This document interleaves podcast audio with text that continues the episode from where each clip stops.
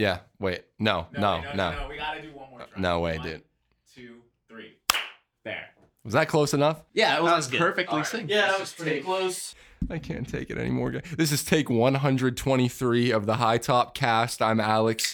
If you've seen the YouTube channel, I run a channel called High Top Films where I talk about uh, superhero movies and stuff that's meaningful to me and try to l- look at it from a real, you know, empathetic lens, I'd say, is what I do. Just fucking kidding. Um, but yeah, uh, I make films with these fuckers and they're going to be the, the, the, the guiding forces of the podcast. so uh, much to, you know, one of them's dismay. So uh, they'll just like say, "What's up?" So go ahead, guys. Say what's up. Uh, I guess I'll go first. I'm Josh. I what's your name? Josh. Josh Bullock. Can you spell it out for me? J O S H U A T Y L E R B U L L O C. What? U A. Joshua. Oh yeah, I forgot. Dude, for a second there, for a second there, I thought Cheska was gonna be like, "Wait a second, your name's Joshua." Like, he's- Did you want me to restart? or no, just- no, this Yeah, is great. Just All right, keep all right. going. Uh, what was I talking about? Oh yeah, I've been studying game design. Uh, I'm working at a small indie company for about four and a half, no, three and a half years. Uh, and I've been working with these guys for probably like four times as that. So Uh, cool. My name is John. I co-direct with Alex sometimes. Uh, really into filmmaking, really into storytelling, uh, just really into this beautiful visual medium. And uh, I also suck at it, but there you go. well, we also. I mean, everything that any of you like about any of the movies that like any of our names are on, it's pretty much everyone but me making it good. So, uh, John, you don't suck at all. Thank you. Yeah. I, that was fishing for compliments, anyways. Yeah, I know. Well, I met you. Here's here's a hook. Hop on. oh, okay. Well, I guess I'll go last. And um, hi everyone. I'm Francesco. I'm the the grip of the situation here. no, no. I, I I'm I'm an actor. I think you've probably some of you may know me from something called The Plumber, a little thing we made a little bit a little while back ago. And uh, yeah, I'm just I'm into acting, I'm into storytelling, all the same stuff they've said, and I've known these guys my whole life. You may also know uh, Francesco as background actor from for uh, many films. Oh yeah. Uh, the politician, the series is uh, one of my biggest hits. Dude, I was in Ma Rainey. Yeah, Josh also is an extra. Hot damn, yeah. Sorry, sorry. Background actor. No, it's just it's just a joke because like one time we were on this indie set and like the the like the AD came up to us and was like, "Listen." He's like, "You guys make sure you don't say the word extra." Like he was like, "You can never say the word extra." It's background actor, which is weird because like when you guys were on set, would you did you care about being called a background actor? I actually got I actually got called a background player, Ooh. which Wow. uh, yeah, I don't I don't know what that means, but I I guess that's a step up, yeah, exactly. Yeah. top of the Z list. It's a background gamer. a background gamer. Um, oh god, dude, did you guys see that fucking commercial? That's like the computer, but it's like it's on YouTube. It's all over YouTube, and it's like the you showed it to me a while ago, Josh. When it's like gamers are a new breed of human. Like it's this Oh, like yeah, yeah. pro gamer commercial, and it's like really funny. But it, I was just like What is it a commercial for? Like a gaming? uh, like a show? desktop. I like think a- it's just like a PC that they're selling, and they're like, well, for for the higher breed that gamers are, we need to like, provide them with higher end equipment. Uh, and it's just a bunch of people saying like, yeah, I'm a gamer and I'm proud. I believe in gamer supremacy. Did you guys see the KFC? Did you Dude, guys the see the KFC PC. yeah the KFC PC? I thought it was like a joke. Is Did that you hear about this? that's real. Is it the real? I thought there was a I KFC didn't hear about con. this. What are you talking yeah, about? the KFC. Yeah. So there, there's a KFC like it's it's a PC that keeps your chicken warm. Wait, what? Are you fucking kidding me? Oh, Wait a minute. How do I get this? Dude, they're coming out with it. I think later. I don't know if it's out yet. I are we sure like it wasn't a joke? Uh, I'm pretty sure it wasn't a joke. I'm taking your word I mean, for it. I think it was a joke. but choose I to think believe it's actually real. Hang on, I can look this up in two if seconds. it's not real, then uh, you just made me very sad. Oh my god! If you hear a squeak, it's because our setup is about like the equivalent of the production value of all our movies. So The KFC, the KFConsole is a home video game console developed by KFC Gaming and Cooler Master. After its initial announcement in June 2020, it was widely believed to be a hoax until its official reveal in December. Its release date is to be announced. When I grow up, I want to be a guy who makes a KFC gaming console. Like that's one of my goals in life. I need to keep my chicken warm. dude i just need to i just need to keep my chicken warm yeah so like on this podcast uh i think like what are like my goal for it is to move away from the stuff that like you would typically see me talk about on the uh, youtube channel so i mean i'm sure like i'm sure we'll talk a lot about like just passingly cape shit but we're not going to do episodes that are like dedicated to like falcon winter soldier or like wandavision or like you know Zack snyder's justice league. That will remain on the channel. This podcast we're just going to talk about ourselves you know maybe get a little deep sometimes probably not but like probably not very deep. We'll go like pretty shallow end. Like kiddie pool. we'll like kiddie pool deep. Maybe we'll go deeper. But um and then we're going to talk about other things like you know making movies instead of just superhero movies. We're going to talk about making movies. We're going to talk about you know making games. Well josh can talk about making games. It's stressful. yeah ain't life pretty stressful. And uh, hopefully we can talk about like you know our processes a little bit you know what i mean? Like you know I, i'd love to do like a whole thing dedicated to just chesco flipping through characters for an hour. Like just going insane um and then uh also we'll talk about movies that like you know we think don't get talked about enough. Like we'll just randomly drop a movie. So we could we could we could even do that now. Is anything you guys watched recently that you or like read or consumed any piece of media or art that made you feel something you know genuine that you'd like to shout out? You don't have to go like you know you don't have to pitch the movie to people but you could just be like hey this movie's pretty fucking cool. Um, I don't know if this counts. I was since you've been pushing that DC app on uh uh for so long. I finally read uh, Long Halloween last night. oh dude wow this is like a big moment and uh yeah, a lot of those panels when I like flip over to them, I use that like cinematic one that where it like chooses which um panels it takes you to, and some of those panels were fire. dude did you like the book Yeah, it's really good. Don't spoil it because uh, Chesco didn't finish it yet, and John hasn't read it. But Wow. wow. That's all I have to say. I mean, like I'm I'm seriously trying to think. I John's like, I felt nothing for a long time. I can't. I recently saw the some, somewhat of a recent movie, uh, Portrait of a Lady on Fire. I don't know if you've heard of it. Um, it's a great. Uh, it's a lesbian romance, and I haven't seen like a lot of like those types of movies. It's not Oscar baity at all. It's it's very sincere, and um, I I recommend that. That's really fucking good. I don't know. I actually haven't been watching as many movies as I um, usually do lately. I don't know. I think I've just been more uh, out of it. But um, I I'm a big theater guy, and I I always push plays. And a play that I've recently read is called uh, "The Motherfucker with the Hat," and uh, that's the title. And uh, it's a great, fantastic. Piece of art that I think needs to be appreciated more. Same with anything written by Stephen Adly Guirgis. Give him a little shout out real quick because I, I think he's like one of my favorite authors in the moment. Nice. Look at Chesco sounding so sophisticated. You know, we're shouting out a comic book and like movies, and he's like, you know, there's this classic play. I liked it when Classic Batman punched that guy. Classic plays written in 2011. I don't know. and uh, let me just reiterate it's called The Motherfucker with the Hat. Now keep bringing up theater. Bring some culture to this culture. Yeah, it's to this cultureless fucking world we live in. Dude, what's Brando's quote? He's like, there is no culture in this country. That's like what he says in like an interview about like how film, like like she's trying to act like films like the the great American like art form, and then he's like, no, there's no such thing. And he's also like, film is just like not an art, which is pretty interesting. pretty radical. From arguably, I mean, Rat. Um, one of the like one of if not the greatest actor of all time.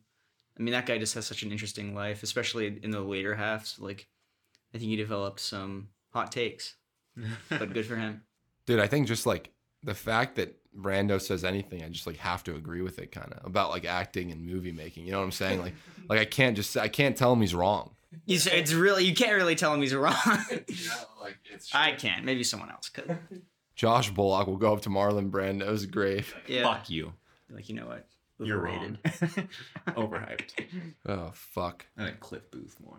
Dude, how far do, do we make it? Hey, that was pretty good. We're 10 minutes in now. Ten minutes. You want to Great. restart yet? Yeah, you, yeah, we'll restart again, guys. Uh, yeah, sorry. So I'm it has Alex. to be perfect. Well, wait, it has to be fucking. We'll do like the Fincher of the podcast. We'll like keep doing it over and over and over again.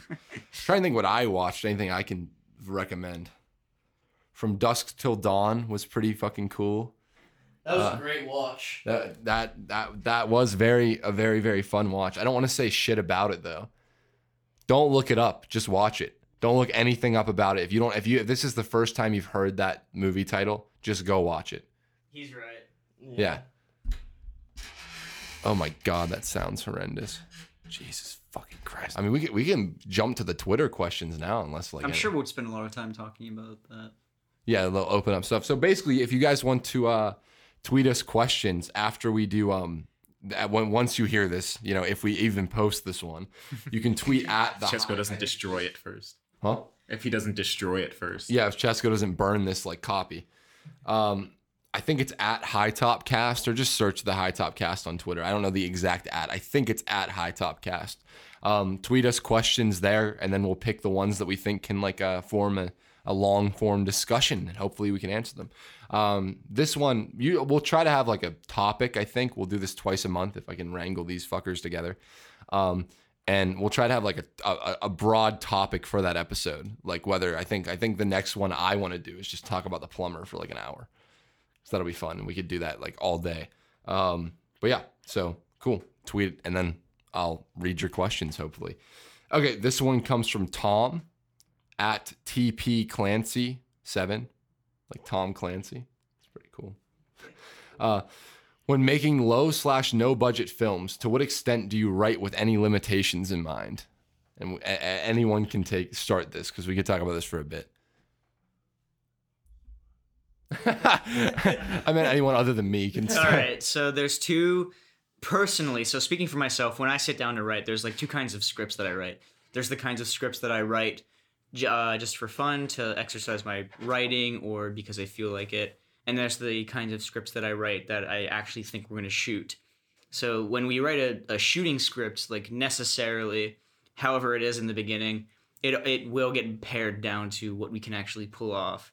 So I try to write with limitations in mind when I'm thinking about something we can actually shoot. um, I mean, yeah, I, I, I, I do a very similar. I think whenever I write, I write out the story that I want to tell, no matter what, without any limitations in mind, regardless of if it's something we're gonna shoot or if we're not gonna shoot it. And most things I write, we're not gonna shoot them, so you know, it's all it's all good. But I think after I decide on if we're gonna shoot something, then I'll start bringing it down to something we can actually do but maintain the story, or tr- at least try to maintain the story, and just do it in a cheaper way, or in, in a way that I, we can actually just do it and not fantasize about it. Yeah. Josh, you have anything you want to? Uh, nothing crazy. Uh, whenever we do eventually like move on to shooting a script, most of them eventually like are pretty self-contained. None of them are too grand or anything. Uh, most of them are stuff we think we can pull off in a house, in one house that we can shoot in three different ways. If we if we can't shoot it in a garbage can, then we probably just you know can't make it. yeah, I mean that's like my answer, honestly. But uh, no, I I I- I think I used to be like very beholden to to like writing with the um writing like under the you know the assumption that like we have to be able to shoot this. But now I'm just like part of the fun is like I like writing stuff that I think we might be able to do, but then we probably fucking won't. But trying will be fun. You know what I'm saying? Yeah, I think it's better to be when you're writing. I think it's better to be over ambitious. You know, get if you have like a crazy concept, just write it. The worst thing that can happen is you don't shoot it. But when you're making a script, it's like so low stakes. Just I kind of believe kind of put everything in there that you think you might be able to do, and then you eventually you'll figure out what you can and can't do. But I, I do believe you should be over ambitious. Yeah, rather than um, you know, just not ambitious at all. Um, okay, cool. Anyone want to anyone want to say anything else? Any advice to young filmmakers with no budgets? Period. Do you mean does anybody have any advice for me? yeah, we'd like some advice. Yeah. Hey, please, can you send us advice? Can you please tell us what to do? Um, okay, this one comes from Hassan Hamid on uh, Twitter. Um, What films have been the most inspiring or influential to you? And I just noticed when reading this tweet that we asked these questions on January 13th. Jeez. So um, he asked, What films have been the most inspiring or influential to you? Um, obviously, I could just do that real quick and be like, Yeah, Spider Man 2, I think the work of Sam Raimi, period, just as constant inspiration because when he was our age, he, you know, had the balls to just go out into the woods, go around, quit school, beg for money, got the money, made the movie, almost died doing it, and didn't like fucking complain about it. You know what I'm saying? Like just kept going. You know, he could have easily given up or stopped, but he like made something that's very unlike like most movies you'll ever see. And I think that's very cool because it's the it's it's kind of like the kind of a good follow up, I think, to what we just talked about, where like obviously they all they had were limitations, but he just ended up making it like a gift in the sense that like you know they don't have a dolly or a crane, but then they tape a camera to a block of wood and ride on a bike. You know what I'm saying? And they get a shot that is probably cooler than if they had the crane shot. Yeah. Um, yeah, so I'd say like that. His movies in general, obviously. I think Sam Raimi should be. I think any young aspiring filmmaker who knows about Sam and his career should be inspired. I mean, this is a guy who literally dropped out of college, took a huge risk to uh, pursue filmmaking, uh, raised a budget by himself, him and Bruce Campbell, talking to donors, just completely did the legwork, got money for his movie, made the movie, and everything that he did with that first film, Evil Dead, and how good it turned out to be and like how it launched his career is probably the biggest inspiration any filmmaker with nothing can possibly have because he had nothing and he got it all just through himself. And you know what you said earlier about uh you know the his limitations. I think sometimes limitations you know speaking as a filmmaker we have it like nothing but limitations. Like you think Sam had it bad, we don't have that money. Like we did we didn't do what he did. But a lot of times limitations kind of make you more creative. Um, I believe that. I think when you can't do anything, you have to find interesting ways to get things done. And I think it probably makes you a better filmmaker in the long run. I think that um like little offhand story here, but like um I was watching like the making of the animated series and every time they got censored, they'd come up with cooler things. Like if they couldn't like show like uh so they, they I think there's a specific thing where they couldn't show like Batgirl in this like one episode is like a fever dream gets like kicked off a roof and by the scarecrow. Um and then like they couldn't show her hitting the car from outside the car. So then the shot was just Jim and Harvey driving and then like her body like hits it for like one frame. And that was like the censored version was like the better shot working within the limitations. I think it fits, you know what I'm saying? Like oftentimes like you'll write um, a shot that you think is cool, but then you end up getting a better one because you couldn't do the one that was cool, one that was more meaningful and purposeful. And uh, it doesn't just have to be movies. I think we can change the question a little bit. If you want to talk about actors, if you want to talk about you know a game that has inspired you, period, or anything, it could be literally any kind of thing, period. So Dude, honestly, if you want to talk about games inspiring me, anytime I like watch like AAA games or like any like gaming conference, I feel like a hack. Uh, there's so much like cool shit that people are doing um, in games and how you make games and like any of the code. Uh, a bunch of something I really I thought was really cool uh, was I don't know if any of you will understand any of this, but uh, Unreal and Epic Games, who owns Unreal Engine, just made a software that like or is working on a software that can generate like realistic human faces.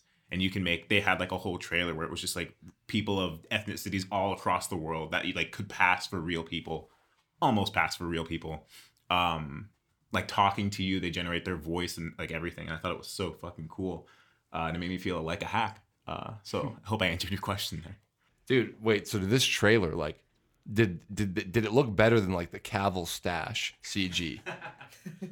Uh, yeah, but like the Cavill stash, you had to like remove a stash from someone and then like put their lip back on top of it. That feels like harder to do than just making a face. Dude, I want to look at. I'll, I'm gonna look this up as soon as like we take a pee break or I want to watch that trailer. Um, all right, all right, man, your turn. we, Wait. we've all shared our stories. You mean my turn? Yeah, yeah. Oh. You were just staring off there into the distance, and I like looking at your life flash before your eyes. And I, Yeah, I mean that's just a normal Sunday night. um, what the fuck was that? Probably like Ace in the background doing something. Anyway, okay. Anyway, so um, well, something that inspired me. I, I can't speak for games because I really don't know what I'm talking about when it comes to any kind of gaming thing. I'm really uh ignorant to that stuff. But for He's an old man. Okay, I'm not old or anything. I'm He not has an old. old soul, as as some people say. Listen, uh, In a bad bag. okay, you know what? Fine. old as fuck. exactly. Um, well, okay. Well, a, a movie that inspired me, like I always go back to this movie. It's a True Romance.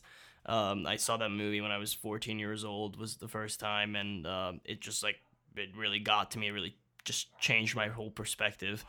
And I, I don't know why even necessarily. I just uh, was really attached to the character Clarence, uh, played by Christian Slater. And I think I said this uh, before well, I guess you guys haven't heard this, but uh, um, I think Ala- Alabama, Patricia Arquette in that movie was like my first crush. I don't know if that's a good thing or a bad thing, but it it was, or she was, and uh, yeah. So that's a movie that has always inspired me. And then another movie which I I saw much later in life. This was after I became an actor. Was uh, One Flew Over the Cuckoo's Nest. Jack Nicholson's performance is just uh, probably probably my favorite performance of all time. And uh, so, yeah, those are two movies that I'd say inspired me in different ways, but the most. Cool. Anyone else?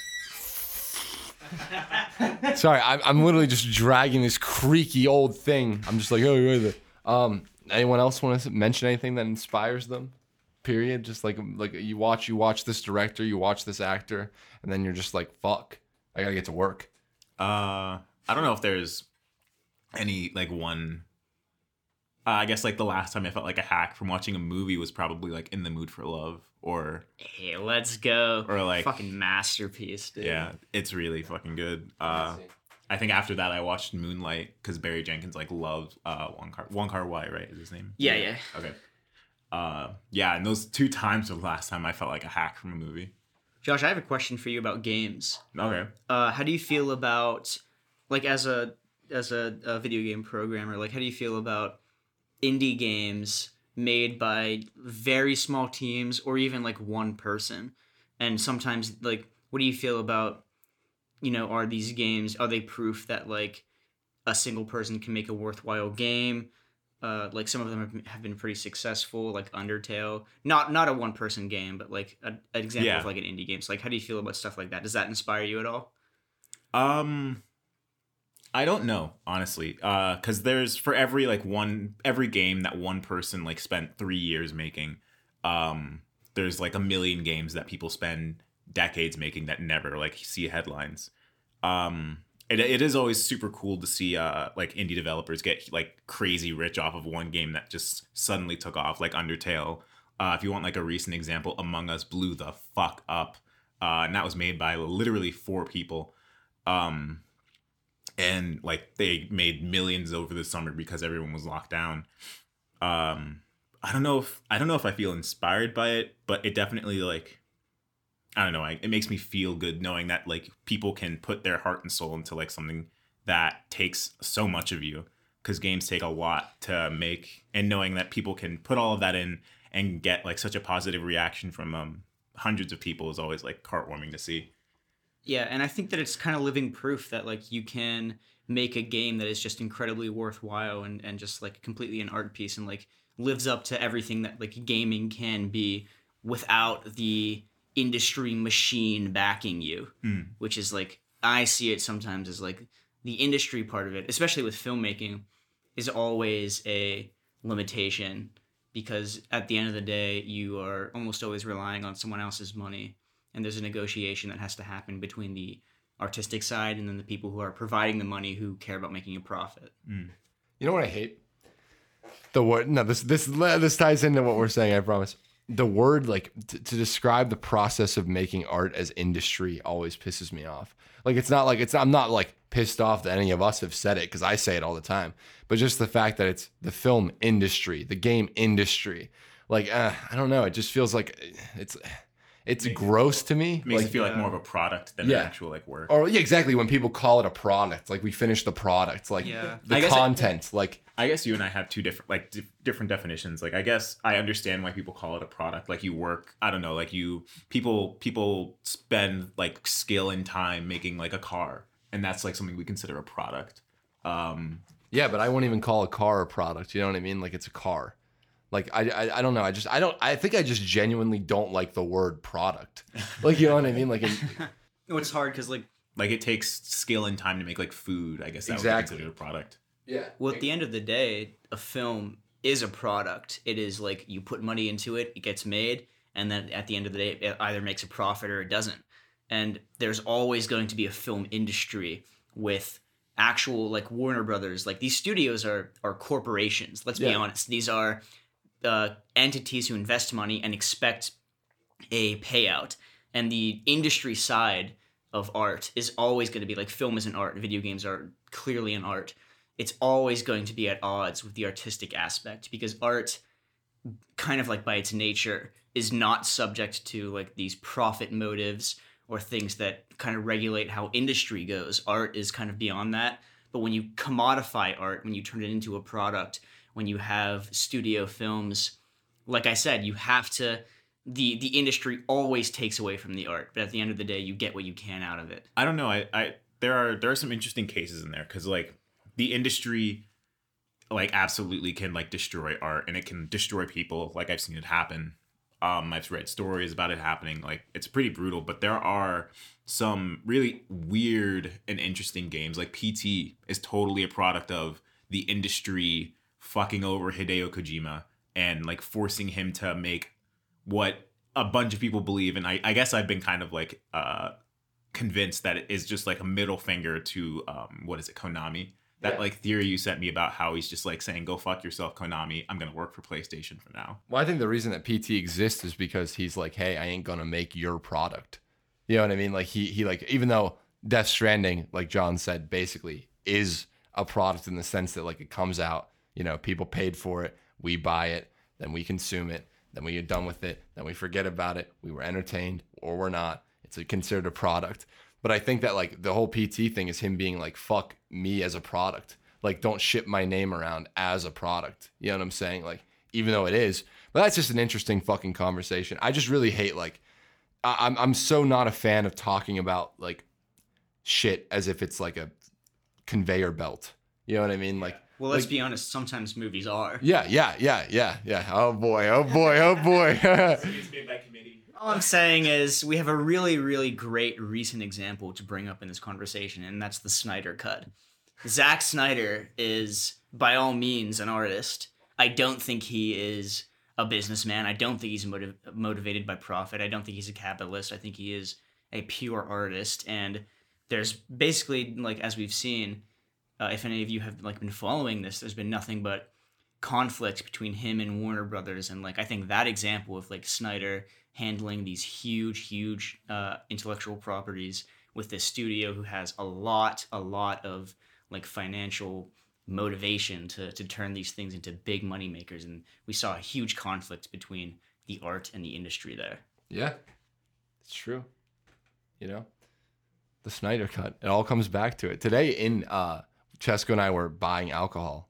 You know, and in the store, I was like looking on the TV, and I was like, no way, no way. And you know what was on the TV? Man of Steel. like it was just on the TV in the middle of the store, and then I was like, oh look, there it is. But um, yeah, man. We can go on to a different question unless you want to chime in, Chesko, about like what was the original question even I think it was like what inspires us. I don't know how we ended up here. Well, no, John asked you a question about games. oh right right right And the then- snyder cut inspires us is what we're saying Yeah, basically that's all we're saying. Zack Snyder, the inspiration. Owls of Ga'Hoole. is my favorite movie yeah. i love sucker punch I don't have anything to add. I'm good with that. I, I mean, I, I fucking, I'm on the same page. I fucking hate the industry standard for any kind of art and all that bullshit. So, uh, here you go. Oh god, dude, that creep. Goddamn fucking sweet. Dude, I, I gotta try to. I you hear- need some wd-40 Cut this part out. you really do. Okay, we're back. We're back. I have another drink in hand. I'm about to pass out, but uh, uh, this one comes from Jackson. It's for our residential uh, actor here. Uh, Francesco De Maio, do you have a process for breaking down scenes? If so, what works best for you? I mean, yeah, I, I have a process for breaking down scenes. I think every actor has a process for breaking down scenes, breaking down scripts, breaking down characters.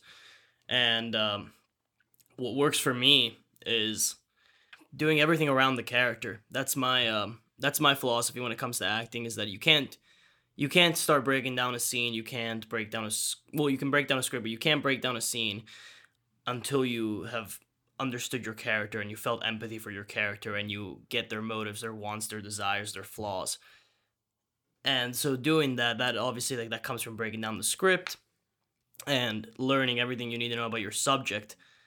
Because you have you have to know you have to know you have to, you have to know all these things. These are human beings that you're portraying, that you're playing. They're they're they're real people. The, these are real real people.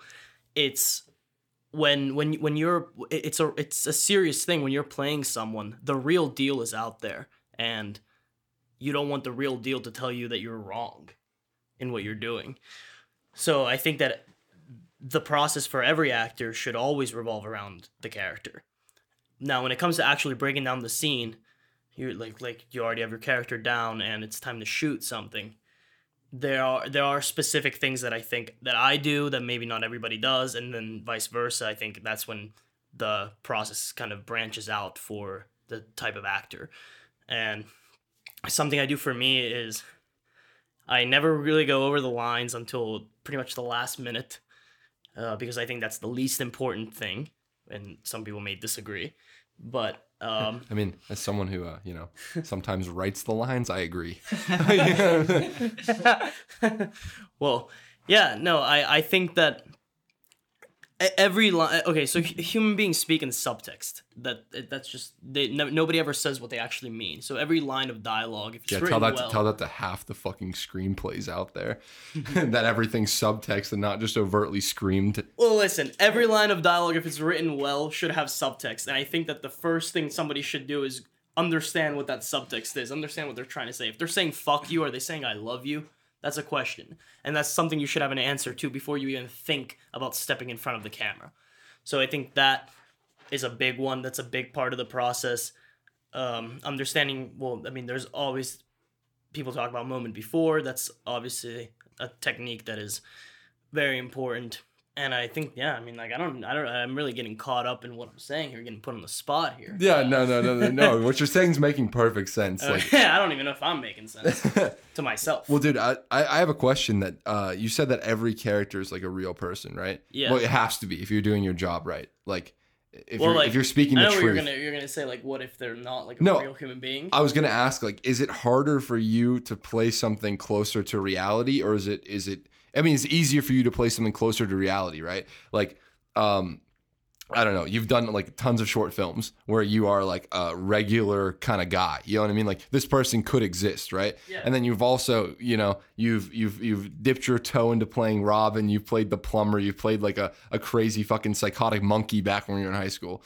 What what is more appealing to you? Something that is so grounded in reality, or something that like like everything I think has a truth, right? yeah. like but i think what what is what's more fun for you to play what is more interesting for you to do something that where the truth is close to our truth like our reality or something where this character's truth is on mars like this this person's like insane this person's like out there you know what i mean like Well, what I- is Yeah, no, I, I understand what you're saying. Yeah. I think something, I think something that really needs to be considered from an uh, from an actor, something an actor should consider when they first start working on a character from a script is understand the rules of the world of that script. And the rules of that world of that script might not be the rules of our world. So if it fits within that reality, that's what you're going to be ab- abiding by. Now, for me, I think playing a character that does not come from our reality is most fun yeah because you get to do whatever the hell you want. Yeah. And in some cases, you can't be wrong. You can't play a character that is not from this world and have somebody from this world tell you that you're wrong. I mean th- they will tell you that well, you're wrong sure, right? they'll tell me that, that I'm wrong, but you know what I mean? yeah So I think that it's more fun, for sure.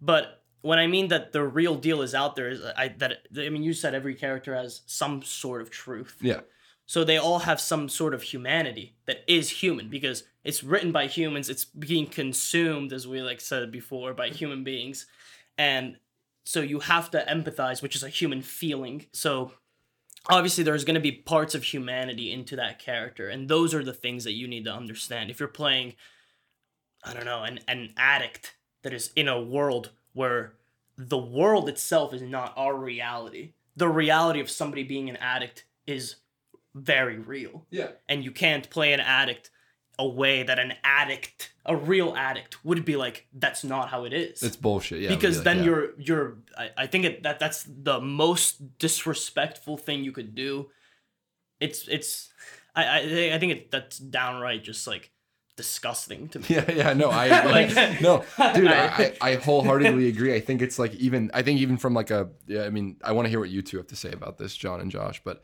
uh, I'll shut up after this. But I think even from like a, a filmmaking standpoint, not just the you know, not just the acting part. Like if you're portraying something, like if you're doing something that's filled with grief or it's about loneliness and it's like ingenuine, that's when people hate your shit. You know what I mean? Disingenuous. That's when people hate your shit. When you're making something that isn't the truth, but you're pretending it is, that's when people are like, they, they can't grab onto it.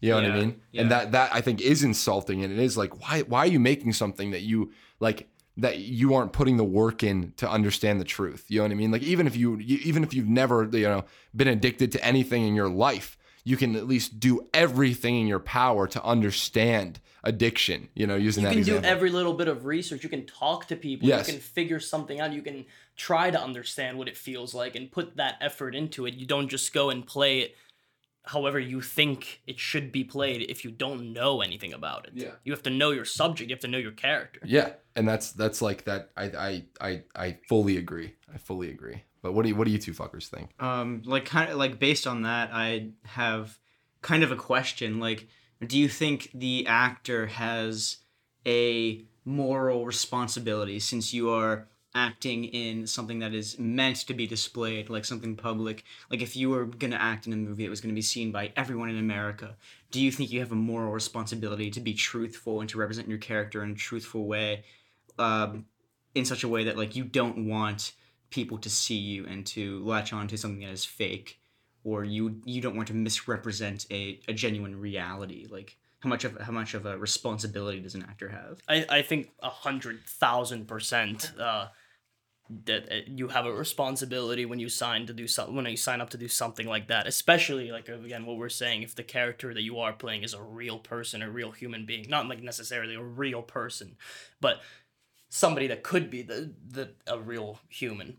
You definitely have a responsibility, especially when there's people seeing you. That talking about all of America, like I, I don't think people understand until they're in the position where they're making something what kind of impact you have on, hu- on human humanity human beings when you're making art that other people are going to see and be affected by it like that can literally change somebody's life yeah exactly. And so i think you you have a responsibility. You could kill somebody but you could also save their lives. And you could give someone i think you could give someone like a completely warped perspective like a fantasy like version of the world where where everything is kind of fake everything is kind of saccharine everything is kind of like for you or you can deliver art that is real that is hard hitting and that's potent and that gives you a better sense of the world around you and like the difference between that is pretty huge Yes, I, I think in, in my book is if you're an actor and your performance is fake, it's put on, it's whatever, you just phone it in.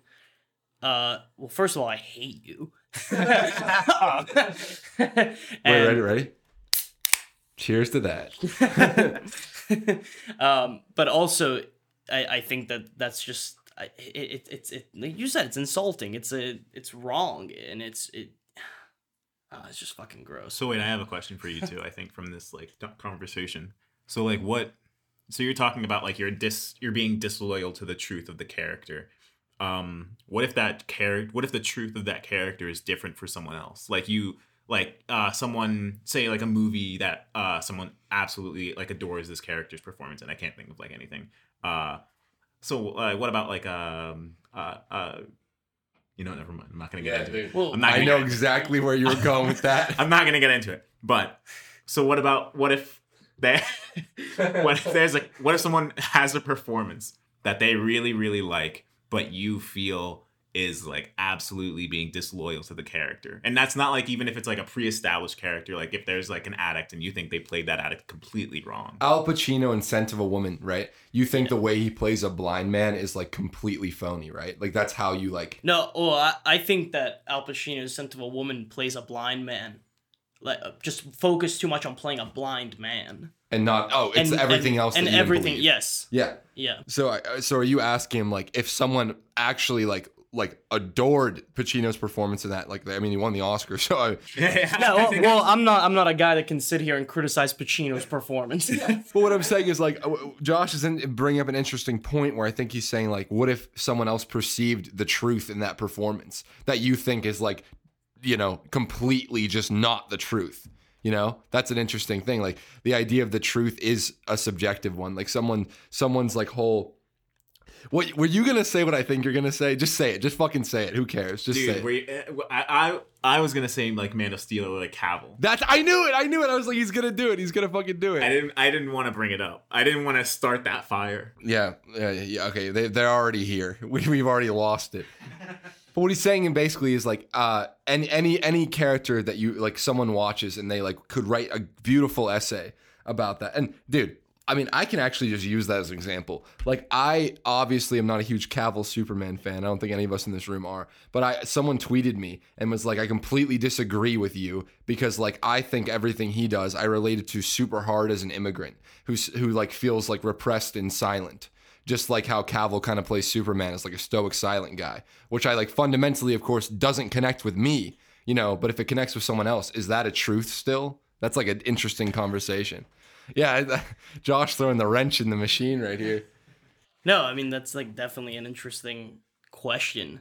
Uh, well, then now now we're getting to the question of like what is the truth? Yeah, So Yeah. I really opened up a can of worms here. yeah, so On episode one, we discover what the truth is.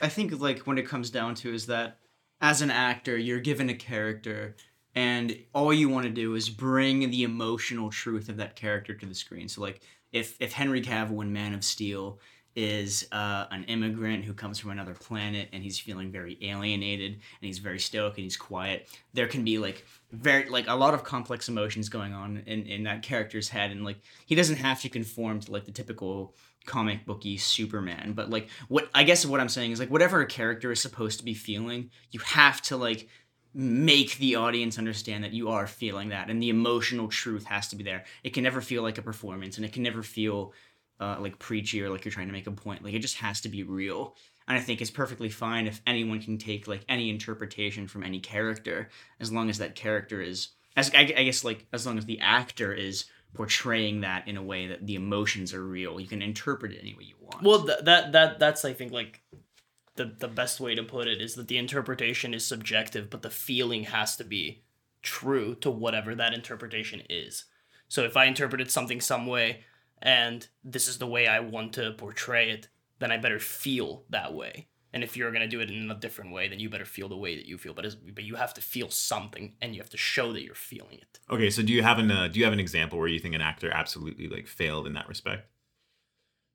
Besides, Call out an actor that like failed what a performance. Uh, well speaking of man of steel oh God, we're done. We're done.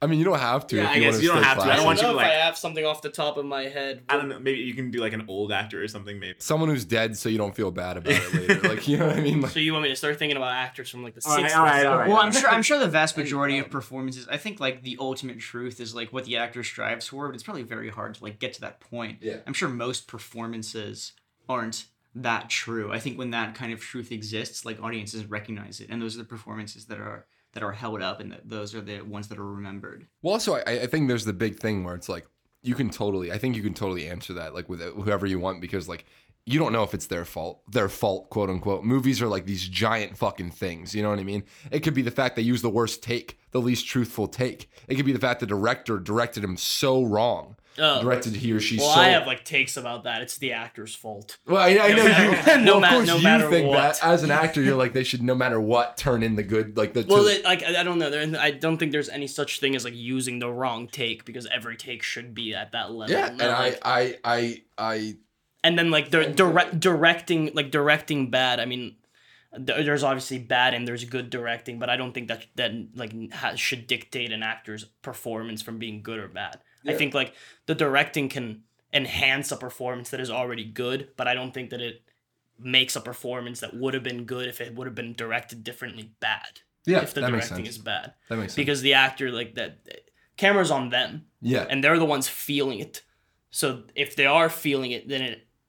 See, that's the thing. In my book, if the actor's feeling it, it's a good performance. I Yeah. might not even have to like it. I don't know if like I guess, but like if you're if you're David Fincher and you have your actors do like 700 takes for one scene, You better be ready to do 700 No, I'm not saying that like that actor could like absolutely okay, okay. Then what if they use like the worst take? Like the actor's like, I don't like that take. Please don't use it, but they use it anyway. I mean, I'm sure that He's there's saying there shouldn't be a situations. bad take. Yeah. I'm sure there's situations where one take is I guess I'm worse just than being like the a other. devil's advocate. No, I mean, I'm, I'm sure there are there. Are, there are- well, of course, there's situations where one take is worse than another take, or uh, where a performance in this in this, yeah, in this take is worse. Yeah. But I I think the consistency should be there throughout it all. That it Yeah. doesn't that if you use one bad take, it doesn't cripple an entire performance. all it takes is one bad take. Yeah, I was just thinking about that. Well, Um, I, we want to move on, I'm sure, but like I know that uh Cheska, you're really hard on actors, and like I get like from my perspective, like I think sometimes it's okay, like an actor can come to set um, with a certain performance like in the bag, but then sometimes it takes maybe like ten takes, literally, to get all the stuff out that isn't good, and then you get to the the real truth after take ten. Like I don't think every actor can come to set like pretty raw just from doing character work and deliver like the 10 out of 10 like this is this is the one on the first roll Yeah, well that that that's true. Like I think the first take is always rough for anybody, is what I'd feel like. But some people do one take, and that's it. That's And all, there- there that- is, that- like, that's all they need. there is also theater to completely contradict that where everything is done in one take but I I what was I gonna say? I, I was just gonna say like it's also interesting because like sometimes you like want the take with the least truth. You know that could be beneficial to the character and movie if that makes sense. Like what I'm saying is like, um, perfect example, which we'll get into this way later. Later I mean fucking next week. Uh, plumber, right? I thought the take of mother was mother was a plumber, which is a meme because we shot that like nine different fucking times with like a hundred different takes. Um, I thought our issues with a lot of them were that it was too truthful. You know what I mean? It was too vulnerable. It was too honest. It was too like there, and we end up all agreeing, for the most part, all agreeing that the take that we should use is the one that is like the mix of that, where there is that vulnerability, but he also hides his truth. You know what I'm saying? So I think it's interesting because like it's just like because that if that scene was later in the movie, maybe we we would have used the one where the truth was on full But display. is isn't the character sh- showing their truth and then uh, showing a glimpse of their truth and then hiding their truth? Yes. Isn't that the truth? Isn't that the truth? The It's- truth. It's well, all the truth. it all right? comes down to like yeah exactly like what do we mean by the truth when we're talking about performance like if a character spends an entire movie being self-delusional and like completely hiding who they really are like that behavior is still truthful to Yeah. them Yeah. i think that's all that matters when it comes to like the truth in acting Yeah. Fuck. The truth. yeah all right Well, I, that's gotta, a wrap.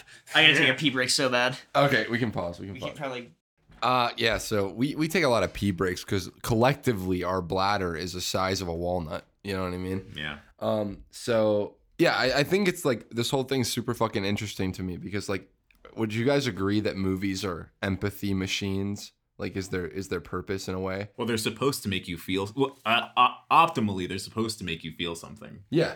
What I'm saying is like you you have to have empathy for someone in that movie, otherwise why are you watching, right? Like anyone. You don't have to like them. I'm saying you have to understand them. You know what I mean? Like I don't think go ahead. What I was gonna say, I think all narrative art that features like characters always have to invite empathy, as in like if you're portraying, if you're making a film like about a, a person, about a character, and you're portraying their life, like I think just getting intimate with like the like another character, another person, I think we naturally empathize and, and connect with them in that way. And so yeah, I kind of agree. Like I think films are empathy machines. I think Someone way smarter than me said that. I don't know who it was though. I should probably Google that at I feel point. like it might have been Roger Ebert. Was it Roger Ebert? about That sounds about right. Like, um, so I feel like maybe some critics said that, but I, I completely agree. I think when when we see characters portrayed in like an artistic way, if it's even in a, a novel or in movies, like the art, the the craft gets to our emotions, and we we are. If the film works, we can't help but empathize with the character. So I completely agree with that statement. Yeah. So, uh, my last question, which uh, comes from me, you know, I think that art isn't, and I talked a little bit about this with uh, Loverboy Media Bailey, but you'll never see that podcast. I don't know where it went. It's in a vault, but um, like this one's gonna go as soon as I click stop, and Chess goes like, it's gone. You got to delete it. Um. Release the Bailey cut.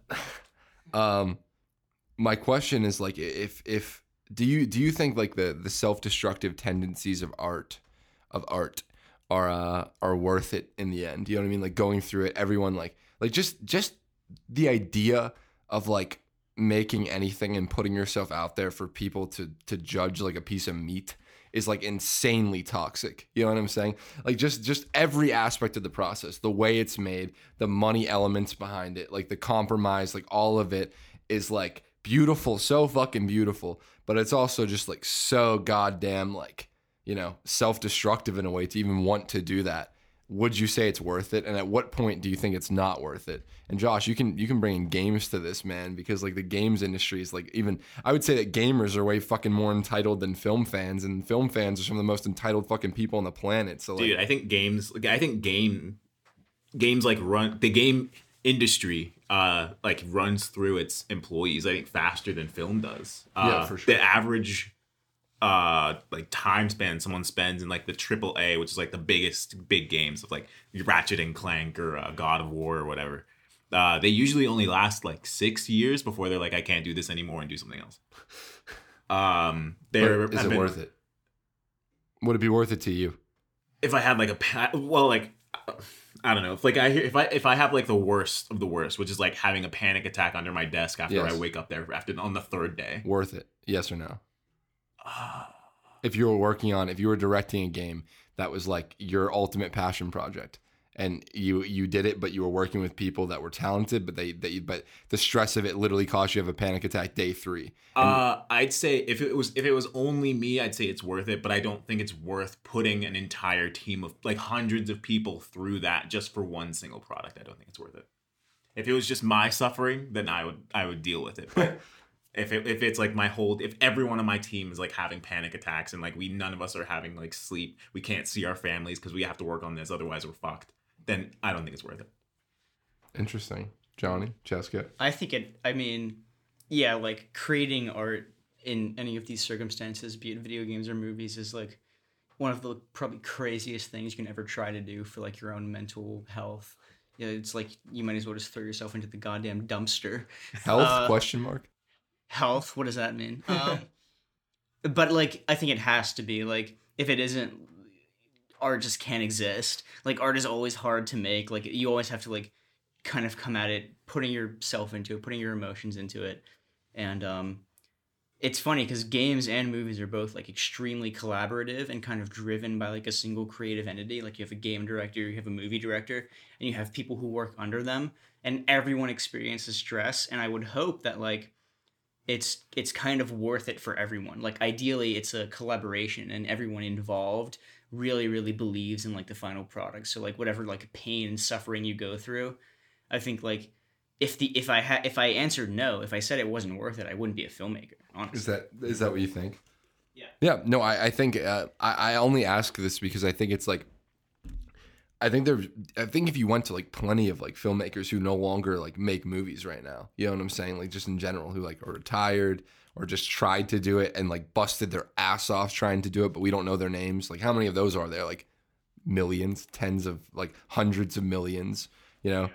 But like I can't really say that like if they chose like like you said, Josh, like game people go for like six years in the industry in the in- industry and then they bail from it, right? Um, they go to do something else. Like I can't fucking blame them. You know what I'm saying? Like I I, I like It's shitty pay, shitty work, and you work with shitty people. You work for shitty people most. yeah, I mean I think like most of the time, but in general, it's like I I would never blame anyone for being like I'll see ya. You know what I mean? Like I'm out because I think that even just from our little limited, limited, limited, limited experience, like it's not healthy. Like I think all of us are like when we're making shit, I swear to God, it's like all of us either lose weight, gain weight, aren't sleeping or sleeping too much. Like, you know what I'm saying? It's never something that like I think that you can because you can't do anything other than that if you're doing it right. Oh yeah, you have to sacrifice. If you're making a movie, you have to like everything has to go into it. Like your physical health, like your sleep, everything about it. Like your life goes into the movie. And I don't know if that's even a conscious decision. A Decision. I think that like people who end up making movies are the kind of people who would be willing to do that. So you have, you have to be pretty fucking like you know off the wall to, Yeah. to even like consider willingly consider doing that and calling it a dream. Exactly. It's pretty. It's just. I just think it's like absurd, but it's great. What, what's your opinion, Cheska? I bet you're gonna say something that's gonna make me laugh. You're gonna say something like I know I- you're gonna get me on this I, one. no, I, I mean I have takes, but I, I'm not gonna I'm not gonna say any, any of that right now. Um, Oh, great. they're not good for when the mic is on. You know what I mean? Yeah, I That's just what I'll say. I don't want to get canceled before I'm even written. But Yeah. um, what I'll say is, I mean, I completely agree with like what John said, what you said. I think it's completely worth it. I think it's hundred percent worth it. I mean, I have to say that also because I'm doing it. If it weren't worth it, I wouldn't be doing it. Just like you said. yeah. But do I think you have to be one crazy motherfucker to do what we're doing? Yes. I mean, an an actor. What is that? Like you you you you choose make the conscious choice to study another human being and try to live as them. What the fuck? Like That's like if you weren't getting paid for it, you'd be sent to like the mental institution. Yes, that's like something people get locked up for. it's but true. now we're doing it and we're putting it on this high pedestal and we're putting it on screens and people are winning awards for it. Yeah. But I think that if I was doing that in the middle of the street, they they they they they'd block me up. It- it's like this. It's. It, I think it's just like fucking exactly, dude. It's like if, if you were doing what you did in Plumber, just eh, oh, not for Just a movie. around, just uh, an, a, uh, yeah, just around town. just, just around the street. Yeah. Yeah, I'd be gone. Yeah, I know. that's that's like super. I I don't. I, I also want to bring it back to like this like thing where it's like we do all this in hope of making an empathy machine, right? Which was Ebert. Did I say that already? It was Ebert. Yeah, yeah. um to to to we do all this in hope of like you know having an empathetic character you know like using the the visual language to convey emotion right with people and not to go full joker mode but people in a society that actively neglects and shuns emotional vulnerability people don't want things that are so vulnerable and true. They would never like you don't walk into a place, right, and try to make someone cry. But yet we self-destruct in order to try and get someone to cry or be jumped or I mean be scared or like, you know what I mean, or like fall in love with the character. People don't walk into things wanting to do that con like maybe they do deep down, but they don't like would never just go up to like most people you don't go somewhere, right? And I, I'm not to walk up to you right now and be like I'm to make you fucking cry. But that's the job of an artist. But I also think that it's because people don't walk into a place and say, "Please cry." Yeah, Like they yeah, also don't ask somebody. To, they they're not like, "Oh, I'll li- I'll hear you out." yeah, cry. And, Yeah. and, and I'm here for you. That's not like, I mean, the the the, the may be a human nature, but that's something we shun. yeah. We shun it exactly. I think everyone longs to feel right, and I think that people go to see movies so that they can feel. They they may not even know that. Yeah. But the, like the reason Yeah, people- exactly. the reason the reason like the reason that I think the big movies are the big movies like Marvel comic book shit is because like people can go and see familiar friends from their childhood and then hopefully that can make them feel. Like you know what I'm saying? The biggest movies like fucking Batman's a friend Spider-Man's a friend do you know what I'm saying? Fucking to me Martin Scorsese's a friend never met him but you know what I, mean? I see anything that guy does just because I feel like I would want to feel with him. I feel safe feeling with him you know? Well, And- not to sound too pretentious, but like this kind of to me that's like the entire function of art. Like you go to experience art, maybe you learn something, but mostly it's to have something something like affect your brain in such a way that you just like you get triggered like with emotions. Yeah. And you go to see a movie that makes you laugh and that's worthwhile just to laugh. Or it can even be worthwhile just to cry. I don't know why we seek out like these emotional experiences, but I think it's definitely worth it and you really don't get it anywhere else in in such a, a packaged way to experience something for the pure effect of feeling Yeah. emotion Yeah, and I, I think that's like a perfect way to put it. Like in general, like a nice packaged up, you know, form of self expression with the purpose of the lights go down. Well, since movie theaters, you know, since you know the only thing you can see at the fucking movie theater is Kong v Godzilla. But like the, the lights go down on your TV, you know, you turn off the lights in the TV room, you sit back, you know, and you watch a three hour movie called The Irishman, and you sit back, and by the end of that, hopefully you felt something, you know, and like you you clicked on that to feel something. But I, I just think that's a whole topic. I'll shut the fuck up and we can end this. I don't know. It's just weird because no one no one openly is like I'm purchasing a ticket to feel something. No one would ever say that. You could say like to support your argument, you could say that like the most overtly emotional movies are sometimes like the least popular. Like Kong v Godzilla, I'm pretty sure is like the highest grossing movie in, in of the year or Yeah. something. Um, I think the movies that really make you feel something, especially unpleasant emotions, like big tragedies or like movies without happy endings or movies that are really really tough to like confront and like hard to watch. Those movies are not the ones that like draw tickets. no, ever. Yeah. yeah. That's probably why. Yeah, that's depressing a little bit. But you know, uh, this has been the High Top Cast. I think uh, if anyone else wants to hop in and say anything, Where, where art is completely self-destructive but 100% worth it. That's yeah, our cast. yeah, that's I think that's what we That's got a to. little bit depressing. I think is our tagline. Yeah, that's that should be just the, the a bunch of self-destructive fuckheads should be like the little like fucking tagline. Uh, no, but this has been fun. You can follow the High Top Cast at the High Top Cast. All of you plug your social media. John, even you. God. Josh, you go first. Uh, don't follow me. I don't exist. Yeah, I'm not on social media. I don't believe in that. I'm on social media, but I don't know if I remember my names. I don't either. Fu- Okay, hold on. Fuck this. All right, guys. Thanks for tuning in with a bunch of self-destructive a-holes. Uh, you can follow us all if you if you'd like. You don't have to. Uh, I'm at High Top Films on Twitter. And I'm at the Alex Hunter on Instagram. Follow the podcast at High Top Cast, I believe. And then you you you goons. Uh, you can follow me, Josh, at Joshua B seventeen twenty. Uh, follow me on Twitter if you're so inclined at High Top Johnny. I never tweet, but give me the follow. Well, you can follow me on Twitter. It's Fra Di Maio underscore in between the Fra and the Di Maio, and the Di Maio is spelled D I M A I O for every uh, non-Italian speaker out there. It's probably probably the bulk of the, the, the audience, I'd say. Oh, It's probably uh, like one. yeah, I'm sure there's one. Hit me up. You know, Yeah, we'll have a nice conversation. Please. yeah, honestly, please, I need friends. Don't we all? Yeah. all right. So we're good. Yeah. Bye. See ya. Thanks for tuning in. Goodbye.